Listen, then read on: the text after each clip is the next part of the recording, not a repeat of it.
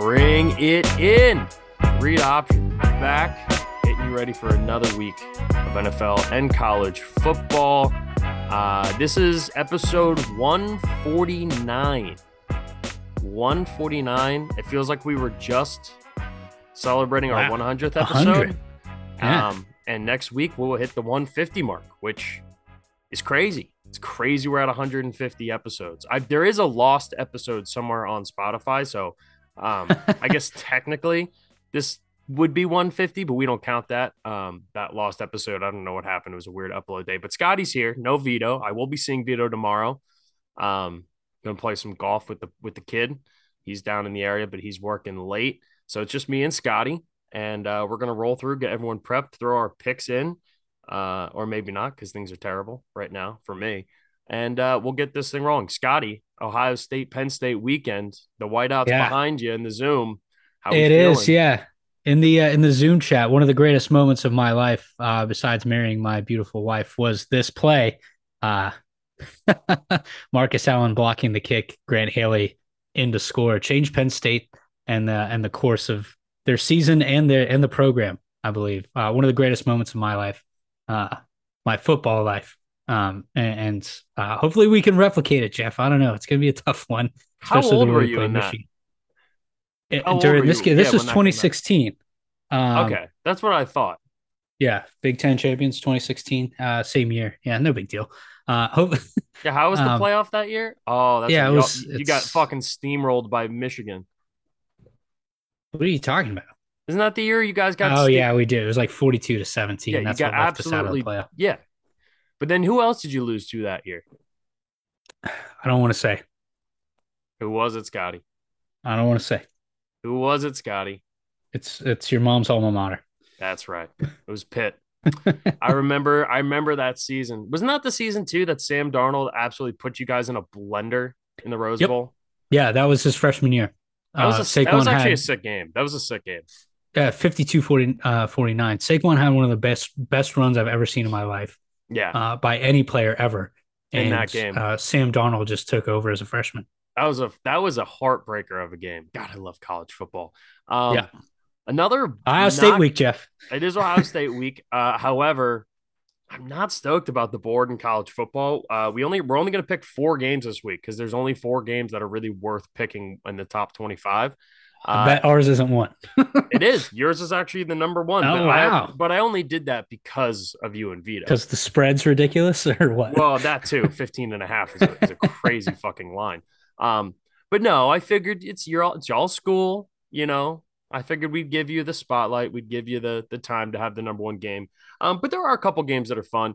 The same thing can be said, though, with the NFL, where every week we've at least had a couple of matchups to hang our hat on. And look, the NFL has been so weird that it doesn't even matter that the matchups haven't always looked great on paper heading into it, because for the most part, all the games have been really entertaining. We've had crazy upsets, and I would anticipate the same thing this week. But we also have a bunch of just bad teams playing each other. It starts Thursday night, tonight, as we're recording it, Ravens-Bucks. This is going to be a weird game. I just have no idea. Tampa Bay is favored by 2, and we'll start previewing games here in a little bit. But a lot of just weird games on the board. Denver, Jacksonville in Wembley Stadium. That game's going to be freaking weird. Who knows what the Patriots are after Monday Night Football with the Bears fucking clobbering them. So there's not a whole lot to get too excited about. Your Niners got a fun game against the Rams. We'll see if the Rams got healthier, maybe look a little better after the bye. Giants Seahawks is probably the best game of the week. Heading into the season, I will remember back in the spring, we when the schedule came out, we each picked a few games you're excited for. Sunday night, Packers at Bills was one of those games. I don't know if I picked it or who picked it, but that was definitely one of them. That game looks boring as hell. Buffalo's an 11.5-point favorite. So, yeah, it's going to be a weird week. But the NFL as a whole has been super weird this year, so it's not surprising. Plus, no Chiefs, no Chargers. They're on a bye, so we do get at least one more game than last week, and we'll get into it. So, any thoughts overall heading into the week here, Scotty, as we near weekend? I know we're both ready for it.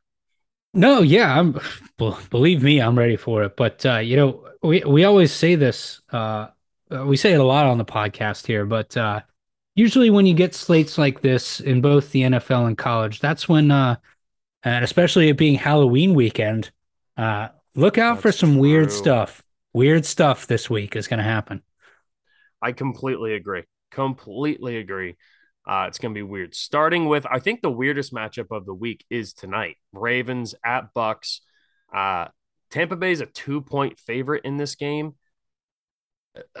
We've gone over it extensively. The Bucks are a shell of what they've been over the last couple of years with Tom Brady. And look, Tom Brady hasn't been good, but I also don't think this team as a whole comes down to Tom Brady not playing well.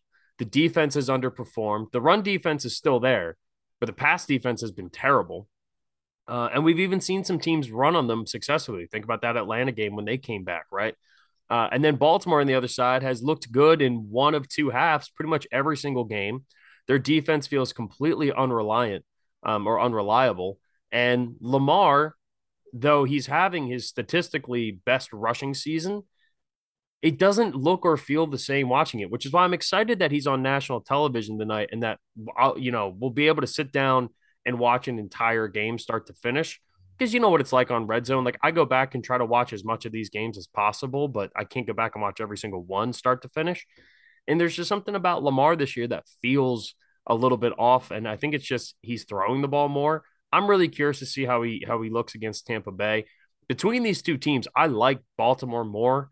And I'm leaning Baltimore and just taking the 2 points, but that's where I'm at. What do you think, Scott? Yeah, me too. And I think if you want to get Lamar involved in the passing game, just because of the struggles that the Bucs secondary have had over the past couple of weeks here, I'd caution that.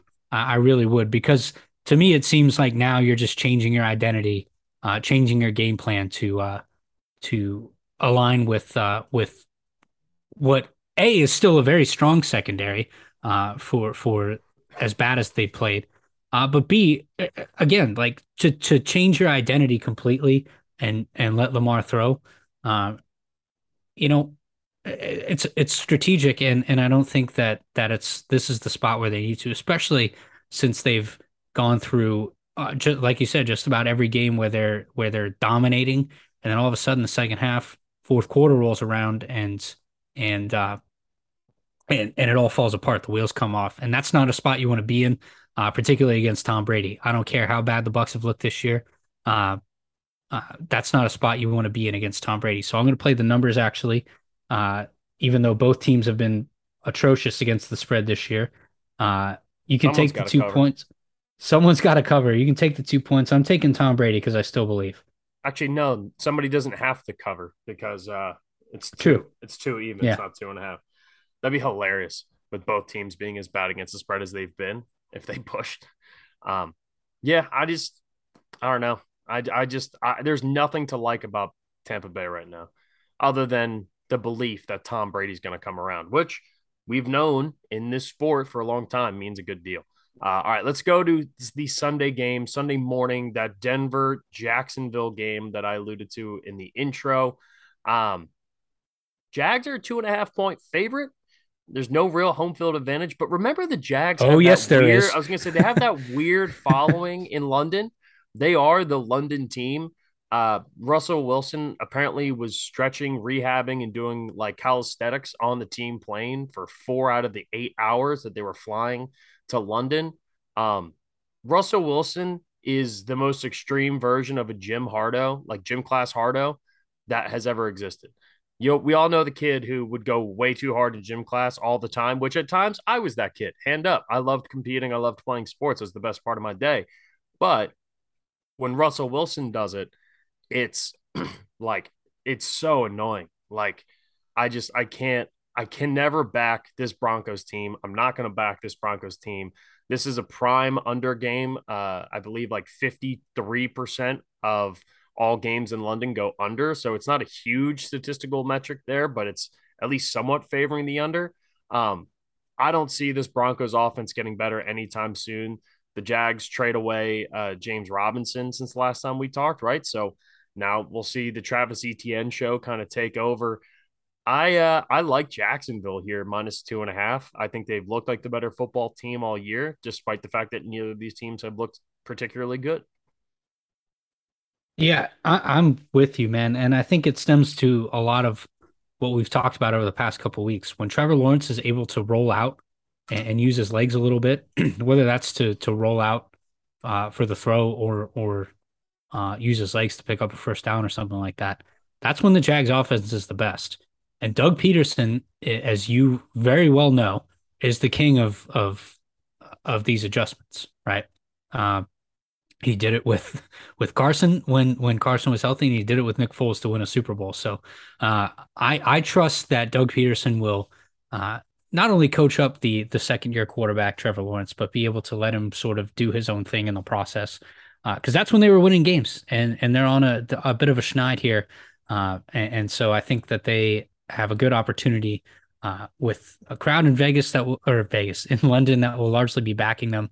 And what I think is an improved look, less murky on the offense with James Robinson not there in the running game. Yeah. After giving my pick, I immediately started going over the other side, and I kind of want to switch and take Denver, only because that Denver defense is so fucking good, and they've played much better offenses than Jacksonville and had more success. But I'm going to stick with my pick. I do think Jacksonville gets it done, because I'm just not trusting this Broncos offense at all. And I think the over-under is really low too. It's 39.5, but God, I kind of want to hit it. I think the line is bang on too, though. I think it's going to be a field goal game, genuinely.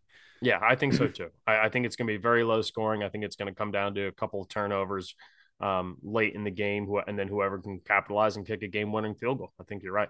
All right, next up here, we have Carolina at Atlanta. Atlanta's a 4-point favorite at home. And I think this line's pretty much dead on. I was hoping it was going to be a little bit closer because I do like Atlanta in this game. Right now, this is a Vegas line, -4. So they're protecting that because, look, with the way the Panthers played last week, you never know. But that's a big emotional win for a Panthers team that also, traded one of their captains, one of their star players in the middle of last week with Christian McCaffrey. And those guys had nothing to do but go out and play for each other, right? There's no long-term hope here.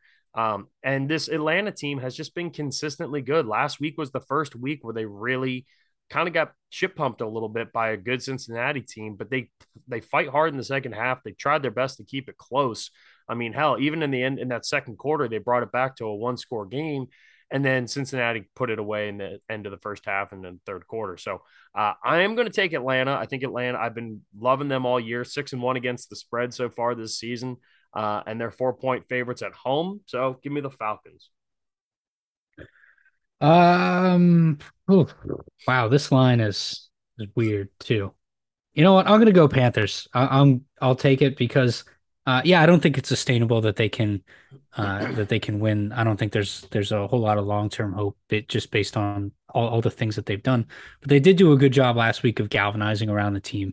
And what impressed me most, and their head coach, Steve Wilkes, what impressed me most was that the defense played so well and on both levels. They were able to defend the run, and they were able to defend the pass. And they got a little lucky. They had that one pass that Mike Evans was wide open, would have been a 65-yard touchdown.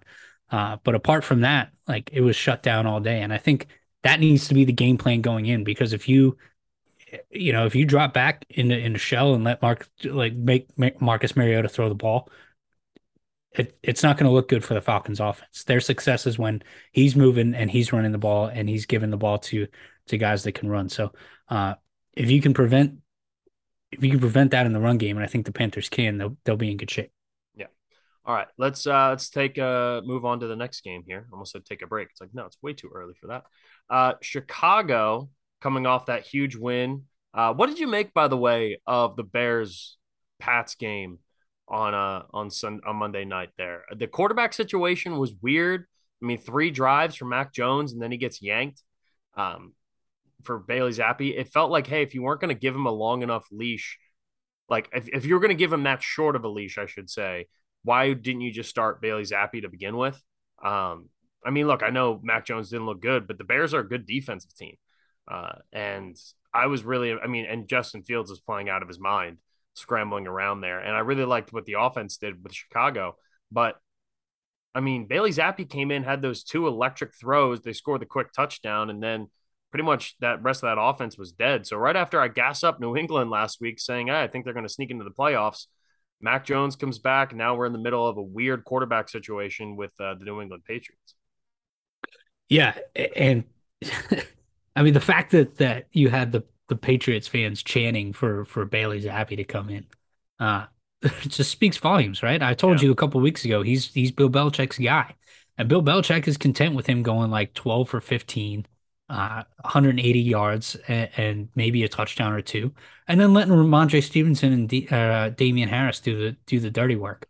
That's been the Patriots' identity for years. What I was more impressed by was the fact that Bill made that decision, knowing that the amount of capital spent on Mac Jones and the idea that he needed to come in this year and take a step.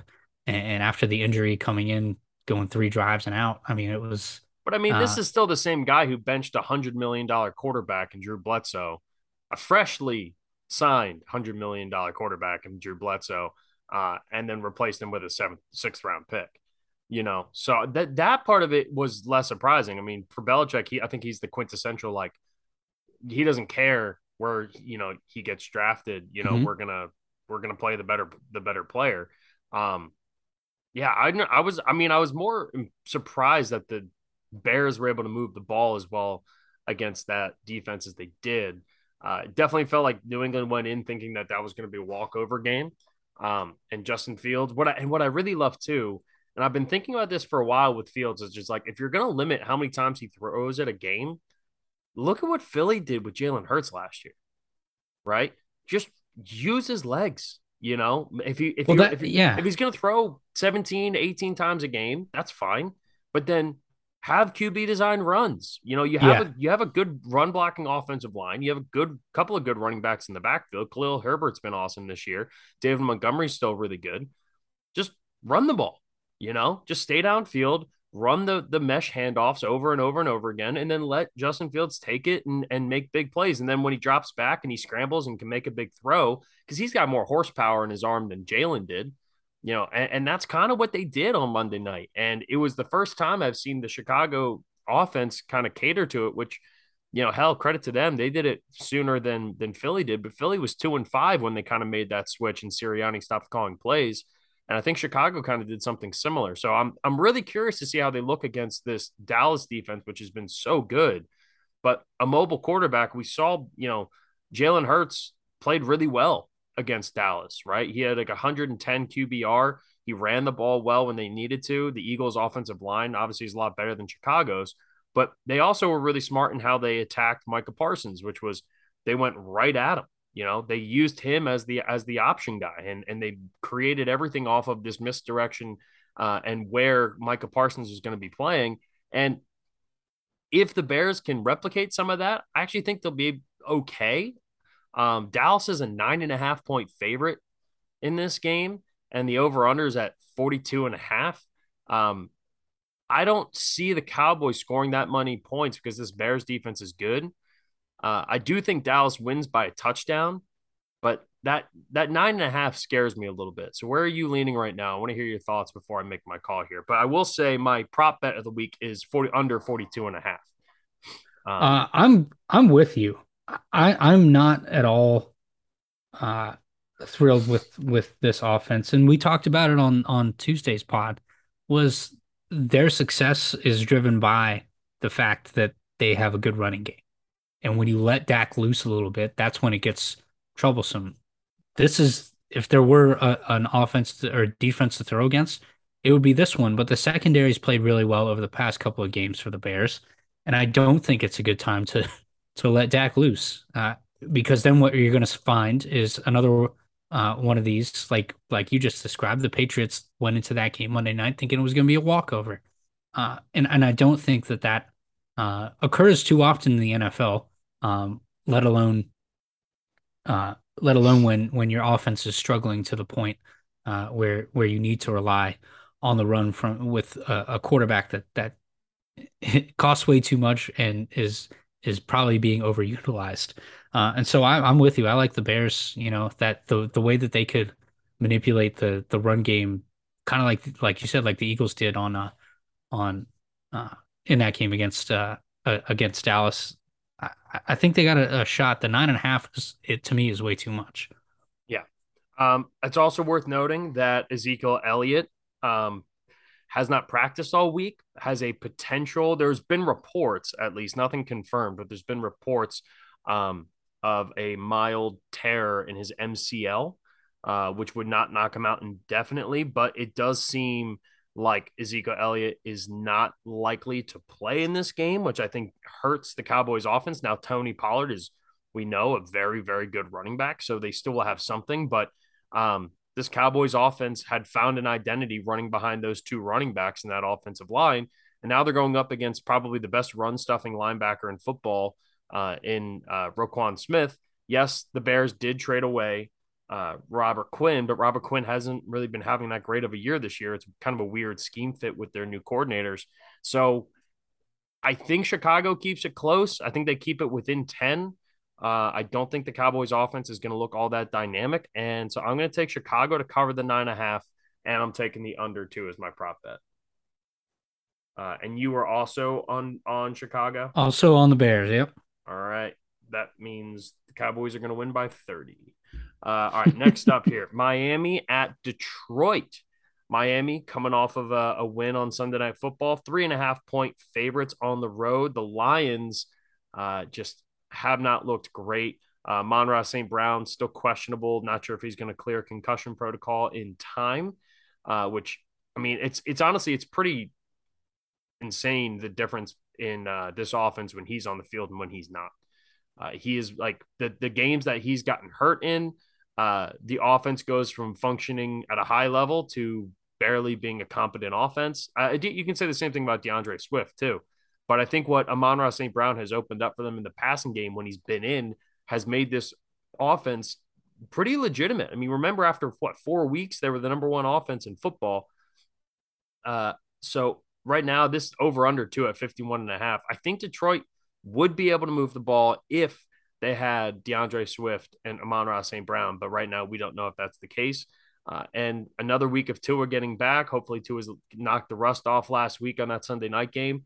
I think this is going to be a close game, and I think the Dolphins are going to score a late touchdown to go up like 4 to 5, somewhere in that range.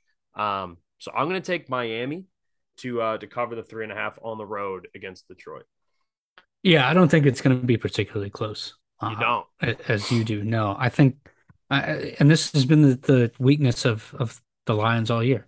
And I've said it many times on this podcast. When receivers you have enough good receivers that you can wander 1, 2, or 3 of them back there, and one of them is going to be open.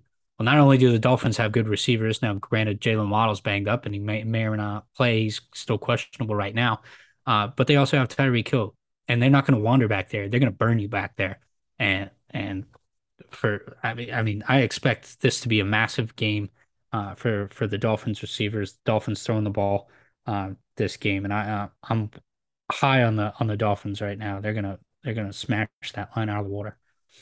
Yeah, I think I can see. I can see that happening too. I just still don't trust Tua, and I don't trust Tua anymore now that he's coming off of an injury. You know, but we'll see. We'll see. I mean, if they look like the offense before the Tua injury, then yeah, I think the Dolphins will be able to put up a lot of points here. But yeah, it'll be an interesting game. All right, next up we have Cardinals at Minnesota. This is one of the few games that I'm actually pretty excited to watch because the Cardinals with DeAndre Hopkins back look like a significantly different team. And I'll tell you what, I feel like Minnesota is a bit of a fraud at 5-1. The only good team that they played, they got absolutely smacked in the mouth by Philly. Other than that, I mean, I feel like we've gone through their schedule before. That opening game week against Green Bay, I mean, that doesn't seem like an impressive win whatsoever. And after that, it was home against Detroit, which they almost blew, in London against the Saints, which they should have blown, Then Chicago, which they only won by 7 points. And then they beat a bad Miami team that was playing Skylar Thompson for the majority of the game. And even still, Miami was in that game until the fourth quarter.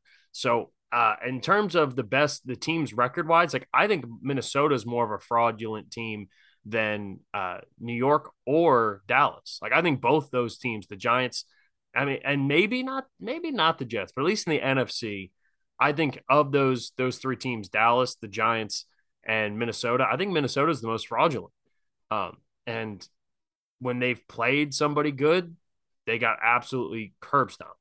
And again, that Green Bay win, which is the only really impressive win on paper on this whole schedule, this whole, standings, Jesus Christ. But they are, again, we know how bad Green Bay is, right? Green Bay is not a good football team. So Minnesota's a 3.5-point favorite at home, which I think is a fair line. You have Patrick Peterson revenge game going up against the Cardinals. But if the Cardinals are throwing the ball in the way that they were on Thursday night and they had a little bit of extra time, that blow up between Cliff Kingsbury and Kyler Murray, that's either going to unite this team and fix their problems, right, in a way that's like the team players only kind of meetings where sometimes good things come out of big blow up situations. Just look at Alec Boehm. I just don't know if this is one of those cases because it's either going to be that or it rips the team apart. So where is your head at right now with Arizona and Minnesota? I think this is a similar defense to what Arizona played last week. I need to go back, though, before I do this analysis. I'm going to do my prop bet on the last game. Is that cool? Sure. I'm going to backtrack up. I'm going to do my prop bet as Tyreek Hill over on yards at 84.5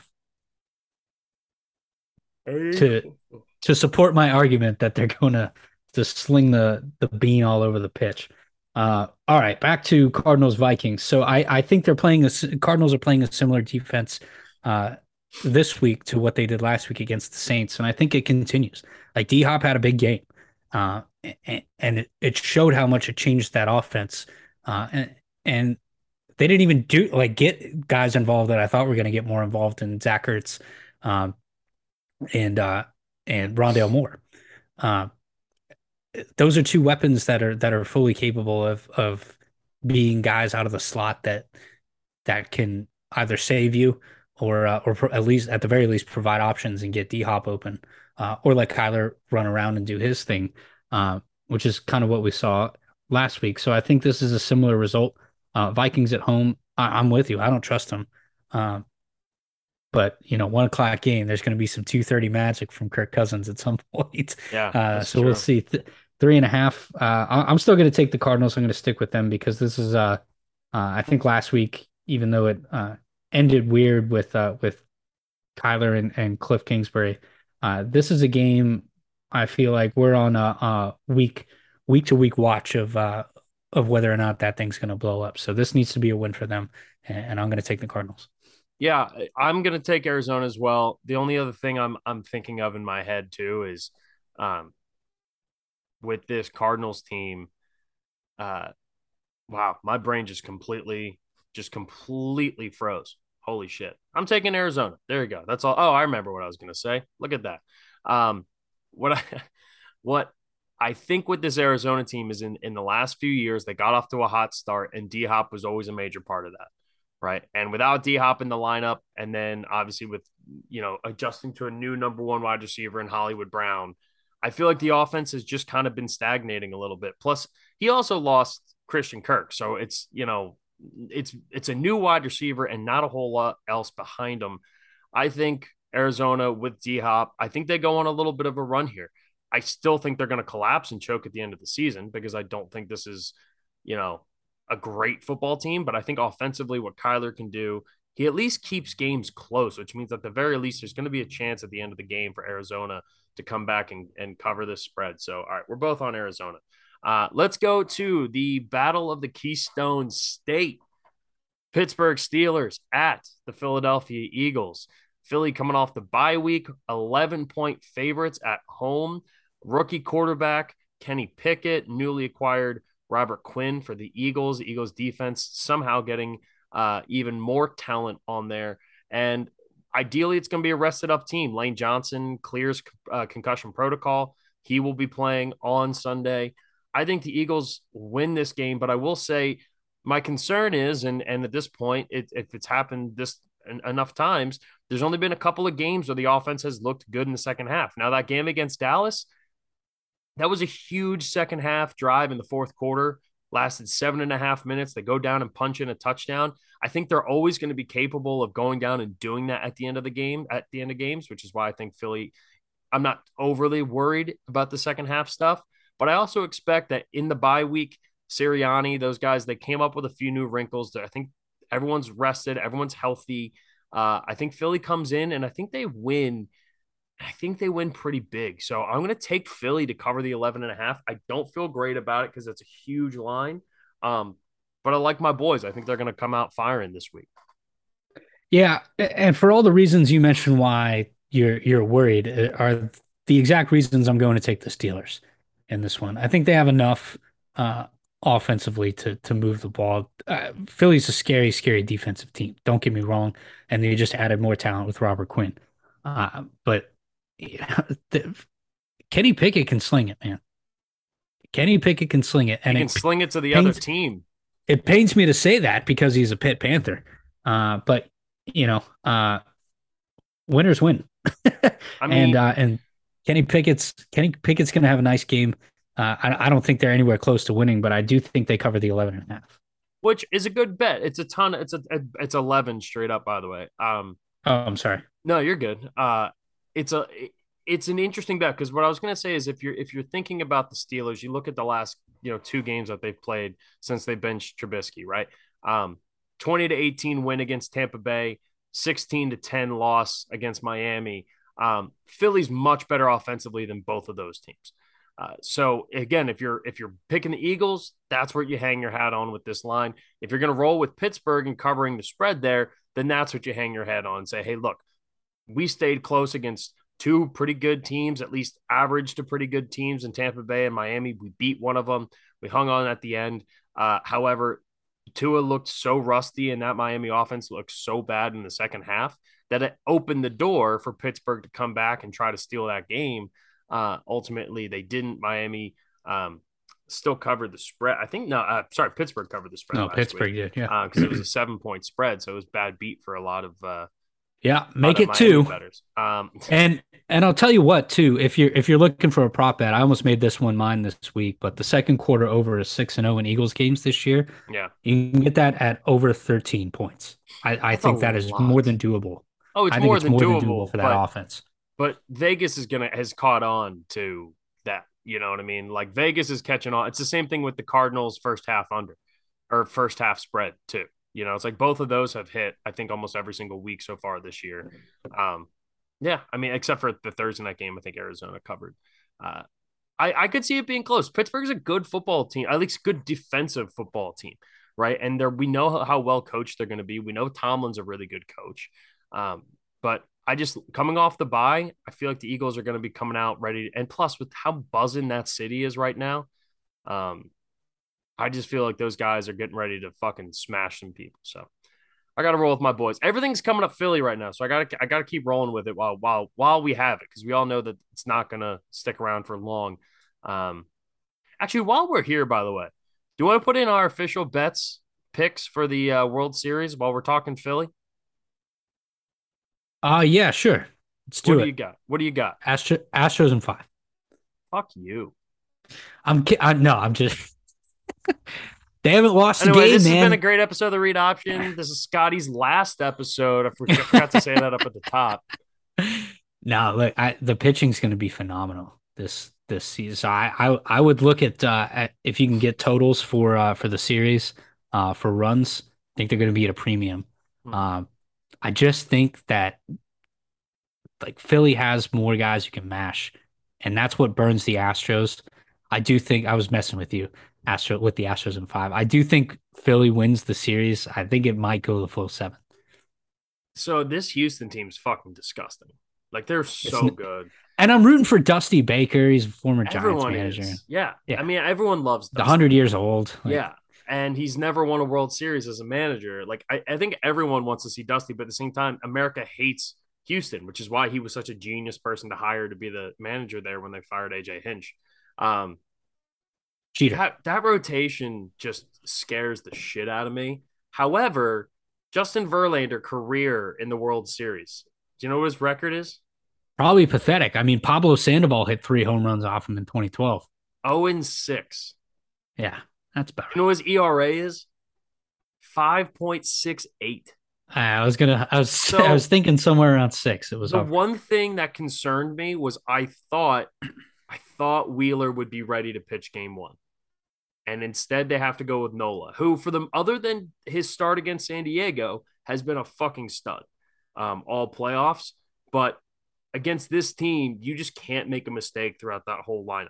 And if Nola's on, then I like the Phillies against Verlander, and I think they can steal game 1. And then, hey, you got the best pitcher in baseball right now, Zach Wheeler, on the bump for game 2. I'm going to take Philly. I'm going to take Philly in – I have to take Philly, obviously, but I'm going to take Philly in 6. I think we shocked the world. I really want to say game 5 because I really want it to be in Philly. And so I also – this is bad news for me. I have a wedding the weekend of game 6 and game 7. So if they win on game 6, then it's happy days. I'll actually be in Harrisonburg. It'll be awesome.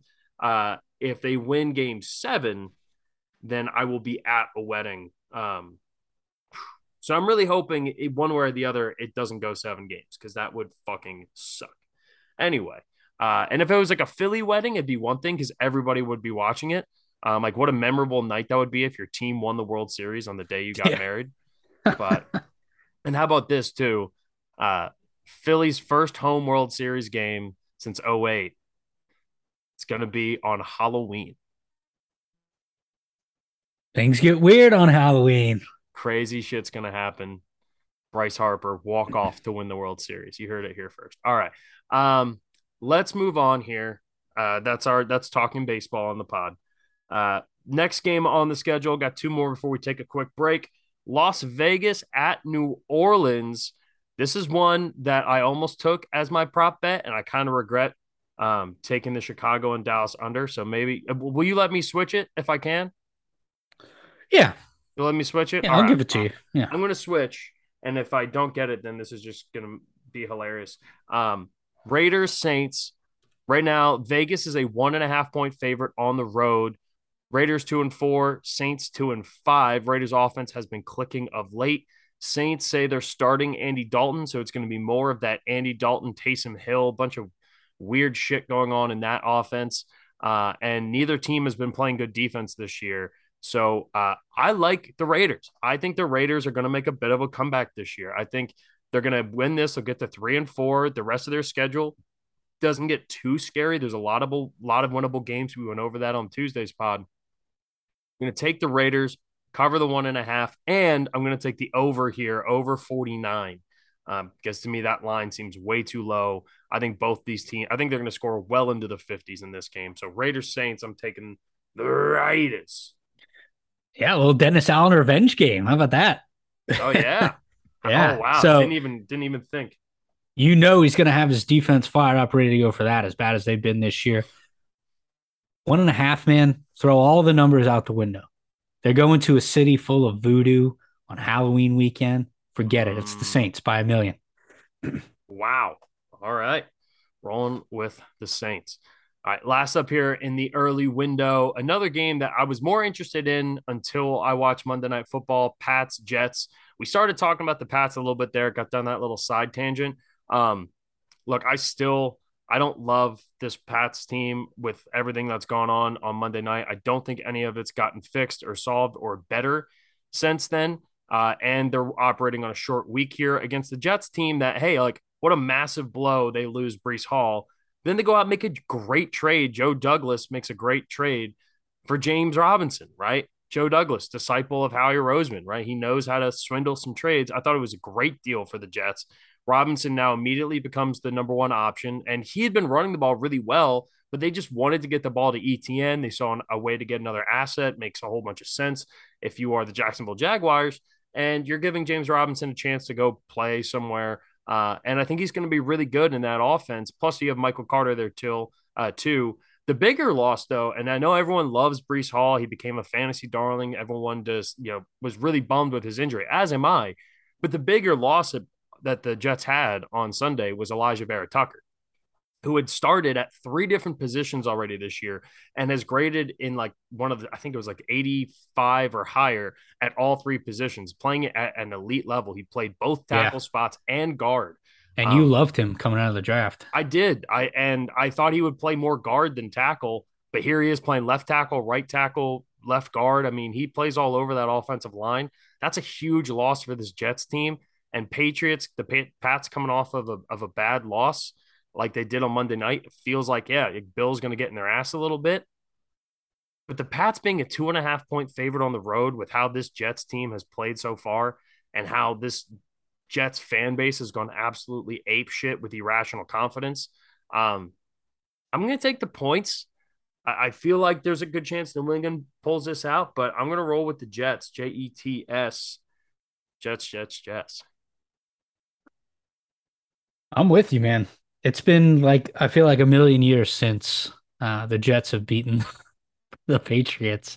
Yeah, it does feel that way. At all, let alone whether at home or on the road. But I'm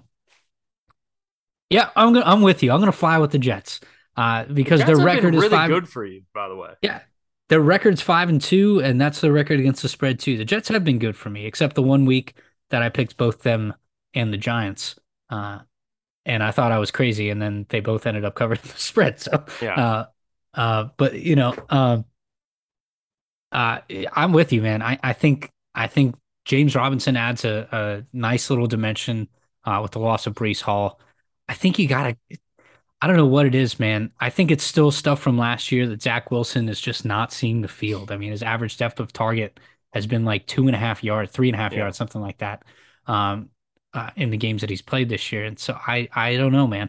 Like I said on Tuesday, I preferred seeing Joe Flacco quarterback in that offense, which is just bizarre to say. But I think the Jets have enough on offense in the tank, and then they've been really good on defense. It's going to be hard for Bailey Zappe or Mac Jones, whoever they decide to quarterback, for them to throw the ball against this defense. And then their run defense has been really solid as well for the Jets. Well, it came out too, by the way, Mac Jones will be starting the game on Sunday.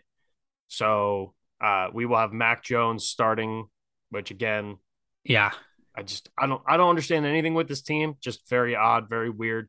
And God, Sauce Gardner has been so good. He's been so good.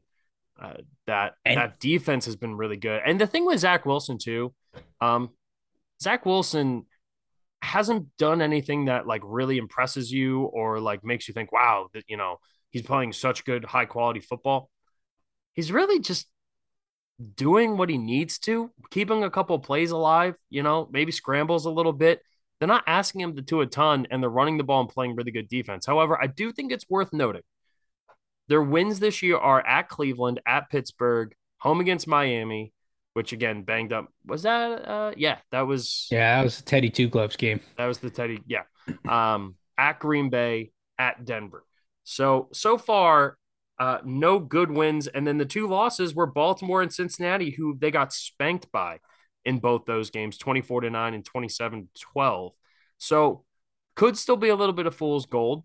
But I do feel like they're right. It's a young team that's kind of riding momentum. I do think it continues. So, we're going to take the Jets. All right. Let's take a quick break.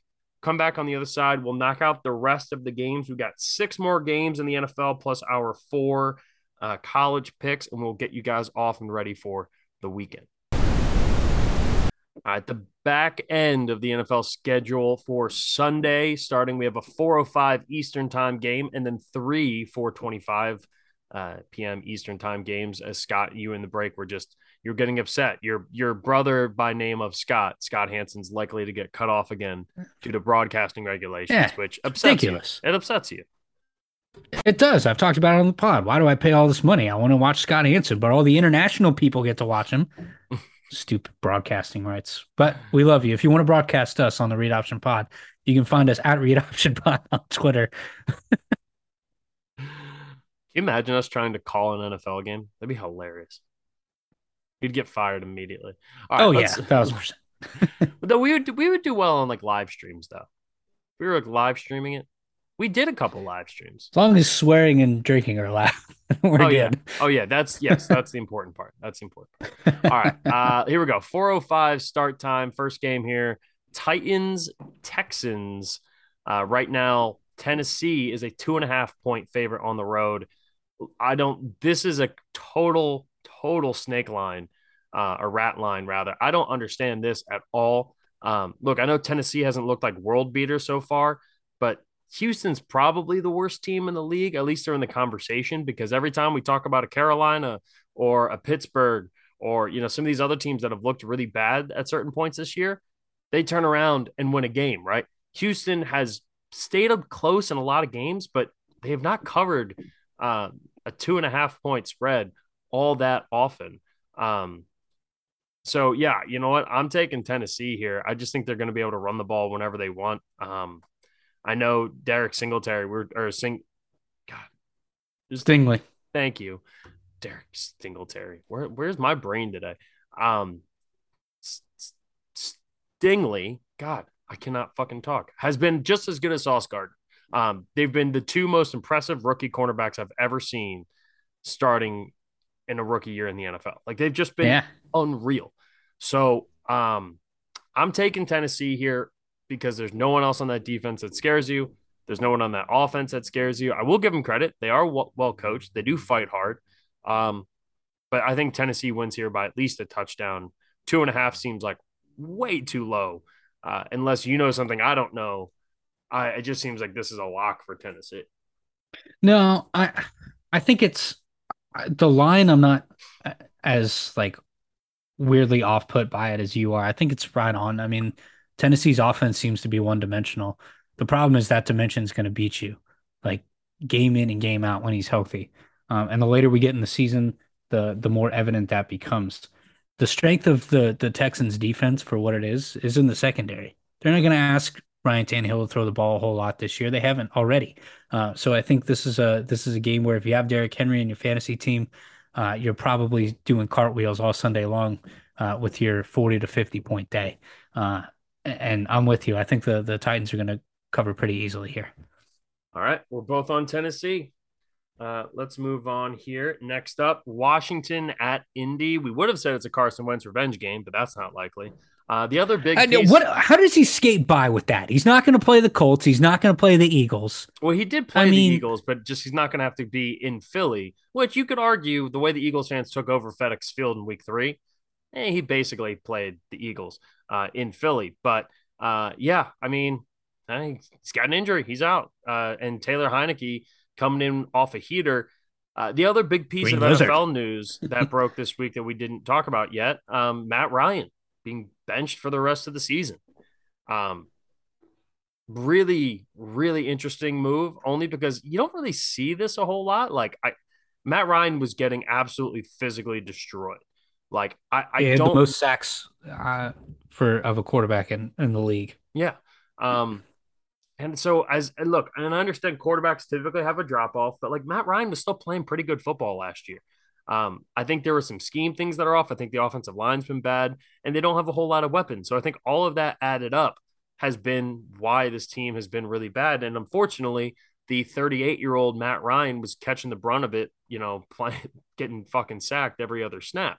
So in comes Sam Ellinger.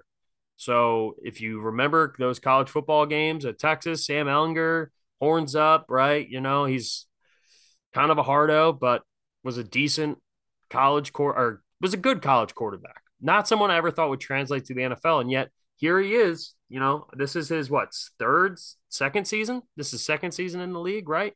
He's going to get a chance to play. Indy is a 3-point favorite. I don't quite get that. Then again, Washington, I wouldn't expect it to be any closer because Washington's bad. So this game to me is a toss-up. I really have no idea what to expect out of Taylor Heinicke.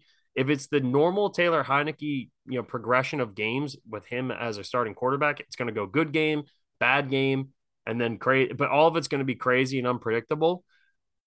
So I'm going to take the Colts -3, which I hate, but who knows? Maybe Sam Ellinger comes in there, gives him a little bit of a spark. Yeah, I think Sam Ellinger is a perfect candidate for, especially in this game. Hey, don't do too much. The strength of their defense has been the secondary over the past couple of weeks, particularly the safeties. So we don't want you to get lost with guys disguising coverage and forcing the ball where you don't need to. You've got Jonathan Taylor in the backfield. You've got Michael Pittman that can run whatever route you want.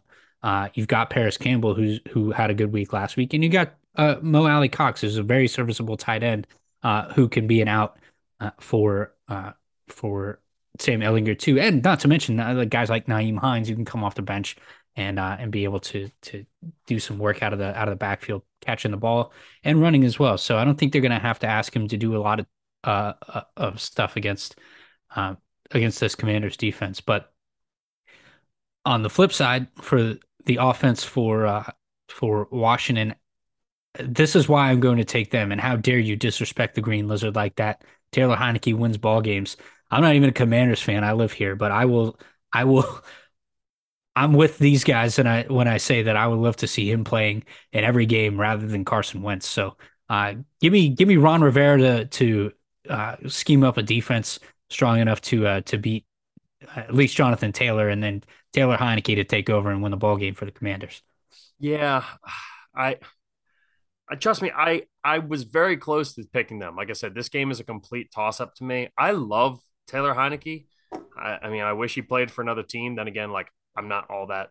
I've never had an anger towards Washington because they've never really been a threat in my lifetime. They've just consistently been terrible with a couple of flashes here and there. But Taylor Heinicke is a really Rex Grossman, Jason Campbell, RG3. And RG3. But the Kirk Cousins years and RG3 and stuff, even with that, I was just meh. I always just kind of felt bad for Washington fans. And Heineke's fun, but Heineke's also going to get you in trouble. So I think just like Heinicke stepped in and won the game for Washington last week, we're going to see the same thing this week. But it's going to be Sam Ellinger coming in, backup quarterback magic, and Colts are going to ride. All right, a few more games left here. We have the Niners, your San Francisco 49ers, at the Rams. San Francisco is a 1.5-point favorite. Remind me again, Scotty, what the track record is with these two teams since we've had McVay and Kyle Shanahan there. The 49ers are ridiculously good against the Rams in the regular season. Yes. They are. San Francisco's going to win this game. Christian McCaffrey's going to have a monster day. I know the Rams are coming off of a bye, but the Rams' offensive line is awful. The Niners are going to be able to get after them. And the Niners need a big bounce-back game after how they got embarrassed last week by Kansas City. And they're not going to let it happen 2 weeks in a row, not with the talent on that defense. So San Francisco, 1.5-point favorite on the road. We know the history between McVay and Kyle Shanahan. I'm rolling with your Niners there, Scotty. Yeah, and for Jimmy G, it's just be good enough, man.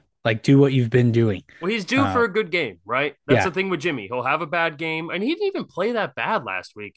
The defense really let them down. He didn't play great, but he didn't play awful. He's due for a good Jimmy G game this week. Yeah, the only big concern I have is the Niners' offensive line, because that seems to be a sore spot all year, whether it's injuries or just not playing well. I mean, McGlinchey got bull rushed and dominated on the line for the better part of the last year and a half. So this season hasn't looked stellar, but hopefully, we can get in and double team a little bit. Without them having Von Miller on the defensive line, it's a little less threatening than it was in the NFC Championship game. So if you can double team Aaron Donald on the offensive line, do just enough on offense. And I think you're right. I think this is one of the weeks where, especially with Christian McCaffrey having such a high football IQ, I think this week of practice, they're going to. Most people are probably expecting that it'll be a slow progression. I think you see a ton of progression in the dynamicism that you see out of McCaffrey, Debo, Kittle, Ayuk, all on the field at the same time. So I'm with you, Niners by 1 million, please, because I hate the Rams. All right, we're both on the Niners. All right, next up, I think probably the most fun game of the week, at least the one that I'm most excited to watch that's not the Eagles, Giants at Seahawks. Seahawks are 3-point favorite at home against the 6-1 Giants, who Vegas even still thinks is not fully fraudulent, but just isn't nearly as good as people think. Their magic's going to run out, and I think it runs out this week because I think the Seattle team is really good. I do not think DK's playing. Did we ever get – I know he didn't tear an ACL. I know he wasn't done for the year. I don't think he's playing in this game, which definitely hurts Seattle's offense a little bit. But Kenneth Walker III is really good. The offensive line's been playing at a really high level. And you still have Tyler Lockett. And Geno Smith continues to be the most efficient quarterback in the NFL this year. So the Giants, the one thing I will say, Seattle's defense hasn't been great. And you know that, you know, Saquon's going to hang around and break off a big run at some point. If they can limit that, I don't think they're afraid of Danny Dimes. And as the season has progressed, the Seahawks defense has gotten better and better. I like Seattle. I think Seattle moves to 5-3 here. Speaking of teams I hate. Yeah. Yeah, really. I think most people look at this game and go, which one of you are for real? And like, even in this game, I don't think you're going to learn a whole lot more than you know already, because I think either both are really fraudulent or both are really good. But what I do know is that the New York Giants have a lot more weapons, namely Saquon, and Wan'Dale Robinson, who's played really well too, on offense that Danny Dimes has been able to throw to. I think their offense is a little bit more dynamic. Nobody wants to believe in the Giants. I'll do it for you. New York Giants by 100. Fuck the Giants. They're frauds. They're frauds. Actually, no, they're a very, very, very well-coached football team. But at some point, this run runs out, you know, and they're on a pretty unprecedented run. Not quite unprecedented. It's happened two other times where teams start the season 6-1 with like the point differential and the like. They don't have a single wide receiver over 200 yards passing this year or receiving this year. Like, just the amount, their record given the lack of actual production is insane. And look, a win's a win, right? There's no pictures on a record. I get it, but at some point this is going to even out, and I think it happens this week. Sunday Night Football, Packers-Bills, a game that, again, we said at the top, we were both excited for, thought it would be a really, really fun game. It does not look like it's going to be that. The Packers are an 11.5-point underdog at Buffalo this week. Buffalo coming off the bye. I just feel like, all right, so I think Buffalo's going to beat them by 1 million, or it's going to be a barn burner down to the end. A little bit of rest for Buffalo. We've seen it happen a couple of times. Everyone's out on the Packers, and then all of a sudden, Sunday night primetime, Aaron Rodgers does what Aaron Rodgers does. He always finds a way to play well on Sunday night. It's been his time slot over the last, decade. Aaron Rodgers in primetime Sunday Night Football. So this is going to be the fourth week in a row that I take Green Bay, and it bites me in the ass, but I'm going to do it anyway. I know what I'm doing, and I know it's dumb, but it's also a lot of points. Give me Green Bay to cover the 11.5. Yeah, the first time in Aaron Rodgers' career he's been a double-digit dog. How about that? First time ever. Yeah. Holy shit. Yeah. And so it's hard, right? You know, you think you at some point, we talk about this too with Brady. It's like at some point, similar to what we think about the Giants and the Jets and some of these other potentially fraudulent teams. At some point, it has to pop, right? At some point, Brady and Rodgers have to be better, because no matter what's around them, no matter what the circumstances, they're still two of the best quarterbacks to ever play the game. You got another of the best quarterbacks coming up to ever play the game, and that's Josh Allen. And I think, we talked a lot last week about, the Chiefs and the 49ers game, which is a 2.5-point spread. And it was kind of like, well, we're either going to find out a lot about the Chiefs or the 49ers in this one. And the Chiefs rolled. Like, the Chiefs just kind of shook. And like we said, those two teams, the Bills and the Chiefs, are a tier above. everyone else, and it's not particularly close with the rest of the NFL. I think this is the game where the Bills come out and absolutely curb stomp the Packers and just kind of shake them off and be like, get out of here with this crap. What are you rolling in here to Buffalo? And that's how they've looked the last couple of times we've seen them. After, you know, like the weird game against Miami and the weird game against Baltimore, and then they had the huge win against Kansas City. I don't know, man. I hate betting against Buffalo. It's also a huge spread, but I also hate betting against Aaron Rodgers. So, not sure what to say. I'll give it. I'm taking the Bills. All right. Last up here in the NFL, Monday Night Football, Cincinnati Bengals at the Cleveland Browns. It was announced today, Thursday, that Jamar Chase re-aggravated a hip injury last week and will be sidelined for the next 4 to 6 weeks. Not good signs for a Bengals team that looked like they had finally kind of turned everything around. Very good thing if you own Tyler Boyd or T. Higgins in fantasy. At least they're going up against the Browns, who none of us really think are all that great. They're 3.5-point favorites. It's in Cleveland. It's going to be a Monday night game. The crowd's going to be lit up for it. I don't think that I said it before. I feel like we've seen the most out of Jacoby Brissett as possible. They haven't really run the ball all that well, despite the fact that they started off running the ball at an elite level. The last couple of weeks, they've struggled. The defense hasn't looked great. And I love Joe Burrow. So I think Joe Burrow is going to find a way to get it done, even with Jamar Chase being out. I think T. Higgins has a monster couple of weeks. And I'm going to roll with Cincinnati on Monday Night Football -3.5. Yeah, I'm with you. The Bengals defensive line has looked better and better each week. And so it's going to be even more challenging for even a guy like Nick Chubb to run the ball. I do think that he does have a decent enough game because they're going to ask a lot of him, and usually he works better in volume. So if he's up over 20, 25 carries in that game, I think he himself will have a solid game. But for the Browns defense, they're going to have to do a lot, even with just those two receivers.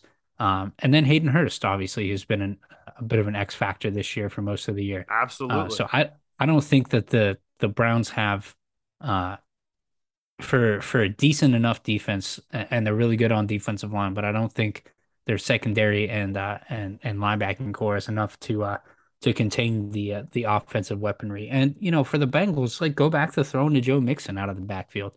That seems to have worked instead of like running him up the gut for nothing. Yeah. So that's just another weapon to add.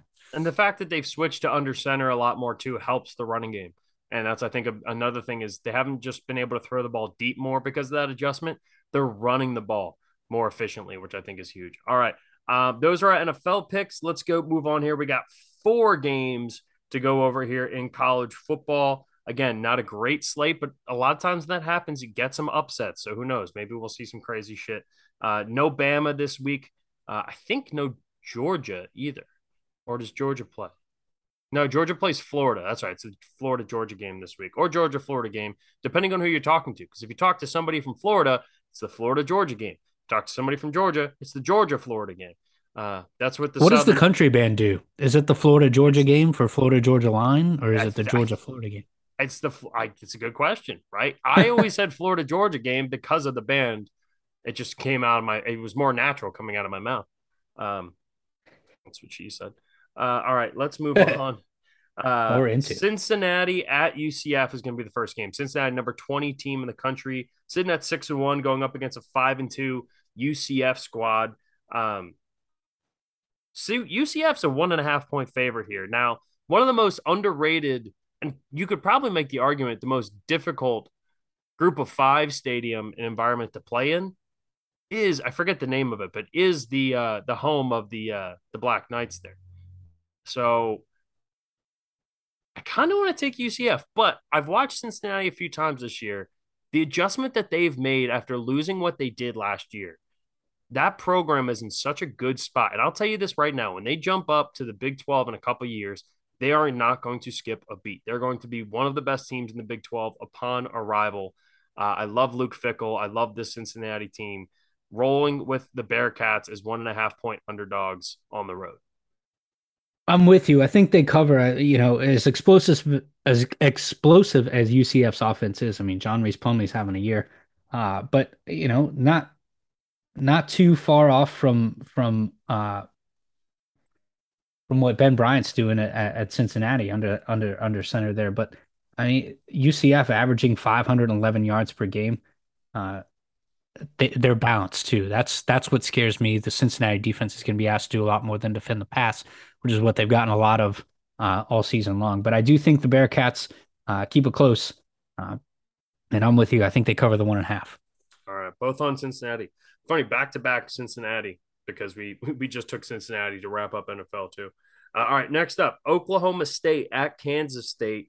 Right now, the Wildcats 1.5 point favorites at home. Adrian Martinez going for Kansas State, who has played fantastic this year. And same thing with Spencer Sanders for Oklahoma State. Both these guys have played really, really well this season. And a credit to Adrian Martinez, too, who had just a terrible reputation after what Scott Frost did to him at Nebraska. He stayed at Nebraska for a long time. He didn't quit. He hung around. He took his licks. And then he left as a grad transfer. And I give him a lot of credit for that, because he could have dipped out of there. Chose not to. He stuck around, and now he's having a ton of success under Chris Kleiman at Kansas State. I do like that team a lot, but everyone wants to doubt this Oklahoma State team. And credit to TCU for that insane comeback a couple weeks ago. It's one of the most insane games. I said it going into that week, that would be the craziest game of the college football weekend, and it was by far, despite the Alabama-Tennessee game going on at the same time. So credit to TCU for pulling that game out. That doesn't make me think any less of Oklahoma State, because TCU is a really good football team. I like the Hokies.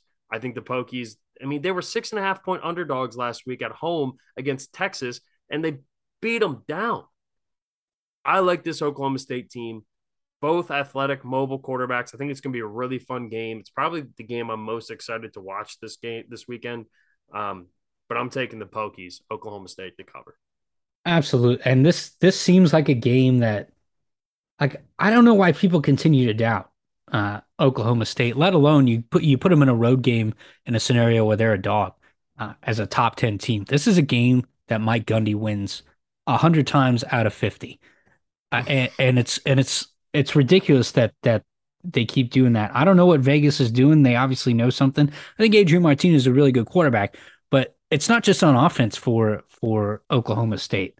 The way they've played defensively so far this year has been astounding. And Kansas State, for as good as Chris Kleiman has brought that program back, you know, they've had a couple of tough games where they only scored, I think it was like 17 against Tulane, who's a surprising team this year, but that's not a team that you should only put 17 up against. And then they put up, I think it was a similar number against Iowa State, who's not that good at all. So to me, this is a weird line, and perhaps it's bait in Vegas. But I'm with you. I'm gonna go with Oklahoma State as well. Yeah, the only OSU team to win this weekend, by the way. Well, look, Kansas. I mean, Kansas State's a really good team too. Like, it's not a knock. Oh yeah, no doubt. I'm not doubting that. They've overachieved and have played really good football. And I'm not here to say, like, oh my God, no one believes in Oklahoma State. Oklahoma State has just, in the national world, I mean, the line last week made no sense. 6.5 point underdogs at home against Texas made no fucking sense. I don't know. I love the Hokies this year. All right, next up, Kentucky at Tennessee. This is a really interesting game. Can Kentucky's defense travel? It's a huge question, especially going up against Hendon Hooker in this offense. I think you could make the argument the best wide receiving core in the country at Tennessee. At least it's up there. I'd probably put Ohio State 1, but Tennessee's probably right behind them at number 2. I love this Tennessee team. They're a 12-point favorite, which is a huge line. But Kentucky cannot score the ball all that well. And with the resurgence of LSU, you kind of have to look at that win against LSU where, they beat them like 40-17 in Baton Rouge. You look at that game and you think, man, well, if LSU is as good as we've seen, knocking off Ole Miss, right? And they're going to get a chance to take on Bama at home in the dark next week, which will be an electric game for LSU. But I don't know, man. I think Tennessee's a much better defensive team than they get credit for. The one time they put up, you know, they let up, 49 points last week or 2 weeks ago against Bama. You're going up against the reigning Heisman winner and arguably a potential first overall pick in the draft next year in Bryce Young. There's not a whole lot of teams that can hold them to less than that, and yet you still scored more. I love this Tennessee team. I think they're going to give Georgia a run for their money, which I believe that game is next week, which should end up being like the biggest game in college football because I think Tennessee has a chance of winning that game. And if they beat Georgia and Alabama in the same season, holy shit, this is what a run for Tennessee. Of course, it opens the door for the nightmare situation of Tennessee loses to Georgia, Alabama wins out. And then I guess, well, would no, because then Tennessee would have the tiebreaker. Yeah. No, because Tennessee's in the – wait, is Tennessee in the East? Or the West? In the East. No, I think they're in the West. We're going to do some live. Because it wasn't a divisional game. Well, that's because that's the one cross one that they do every year. I think Tennessee is in the SEC West. I'm doing some live action research here. Yeah, they're Tennessee's in the East, Alabama's in the West. Mm-hmm. I always get that backwards. Yeah, so so let's say Georgia beats Tennessee, and I know we're picking games here, but this hypothetical is awesome to me. Let's say Georgia beats Tennessee.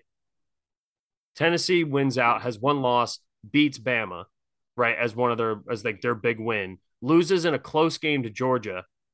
Then Georgia loses to Bama in the SEC championship game. Oh, baby. And you have three one-loss SEC teams that have all beaten each other. Put them all in. How do you leave one of them out? You can't, unless you find yourself with two one-loss Big Ten teams. Because it'd be those three teams and then Ohio State, which I don't think Ohio State's going to lose all season. Be careful, my friend. We'll get to that game in a second. The number one team in the Pac-12, they're already down to their last hope with Oregon. Oregon drops a game. Their chances are done. I guess UCLA technically could win out too and avenge that game. But they play each other though in the conference championship. That's what I mean. So, that's the problem. But Oregon would have two losses. So if UCLA beat Oregon, Oregon would have two losses because they got spanked by Georgia. So you would have UCLA one loss Pac-12 champion. And then who knows about, I mean, TCU already has a loss right now too, right? So, or is TCU still undefeated? No, they're undefeated. So TCU still out there. It's not likely, but it is just a fun scenario to talk about. Sorry, I'm taking Tennessee minus the 12. Long-winded way of saying that. I love hypotheticals for college football playoff. I love them. Yeah, me too, man. It's especially fun when your team's not in the fight, as we usually aren't. We're always OLI, Penn State is. But you're wrong. Will Levis is going to spin the bean. This is a trap game for Tennessee. They're overlooking Kentucky to get to Georgia, which is the biggest game left on their schedule. Find a way to Atlanta to the conference championship game. Tennessee's going to overlook them. Kentucky wins by 100. Wow.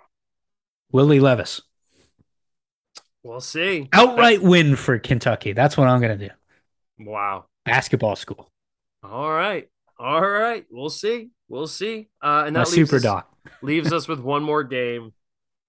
Your Penn State Nittany Lions, 15.5-point underdogs at home against Ohio State. What time is this kickoff, Scotty? A little noon kickoff. Stripe out. The weirdest thing ever. I've never in my life recall a noon kickoff in Happy Valley against Ohio State. Never, ever. Especially with both teams being ranked within, Penn State's 13th in the country right now? 13, yeah. Well, it's broadcasting rights. Fox got the big noon kickoff. Yeah. Otherwise, game day would be there this week, probably. It's a shame. This should be a night game, which I think puts Penn State at yet another disadvantage. I'm sorry, man. Michigan, Michigan absolutely steamrolled you guys. Ohio State can steamroll you if they want, and they can also drop 1,000,000 passing yards on you. CJ Stroud has been so good this year. Ohio State's been the best team in college football, in my opinion. I'm sorry, Scotty. I hate to do it, but Ohio State covers the 15.5, and I think it's about a 30-point blowout. That's funny. I'm going to remember that. Yeah, I think we're going to cover. I think we're going to cover regardless. But B, look, Ohio State's used to rolling into Happy Valley. The big whiteout, the night game, College game day is usually there. It's a whole scene. They're mentally prepared for this. This is what gets them fired up and ready to go come playoff time. As Lee Corso says, not so fast, my friends. A little weird action Halloween weekend. You throw in a noon kickoff in Happy Valley against Ohio State, throw them off a little bit. I don't know. Weird things can happen. And guess what? We got a stripe out too. We're undefeated in stripeouts. That's a fact. And so I think Penn State on the field, X's and O's now, what they can do to control the game, and they've been decent enough at this year, is time of possession. You don't need to score immediately. In fact, you don't want to. You want to be able to run the ball effectively. You want to be able to throw the ball mid to short range, especially if Clifford's throwing. Good God. But he was banged up at the end of the game last week. So we'll see if Drew Allar is going to get the start or not. But keep the possession in your favor. The last thing you want to do is give the ball back to an explosive offense. So you want to limit explosive plays on defense and almost limit them on offense so that you're not giving the ball right back to Ohio State. I think Penn State is good enough on defense to be able to do that. And I think Penn State is good enough on offense to be able to control the game there too. Penn State. Outright, another super dog. I mean, we said it before, right? The last time Penn State pulled off a game, the picture that's behind you on Zoom right now, same thing we opened up the show with, right? They got the shit kicked out of them by Michigan, and then they came back and won a crazy game against Ohio State. So we'll see what happens. For your sake and your mental health, I hope you're correct. For my win-loss record, I hope I'm correct, because you're killing everybody. You're killing everybody right now. You're up like 20 plus games on me and even more on Vito. So that's all we got. That's the pod. Everyone have a wonderful weekend. Stay safe. Enjoy it. Good luck on all your bets. Eat some good food. Drink some good beer. We're out. Take it easy, everybody.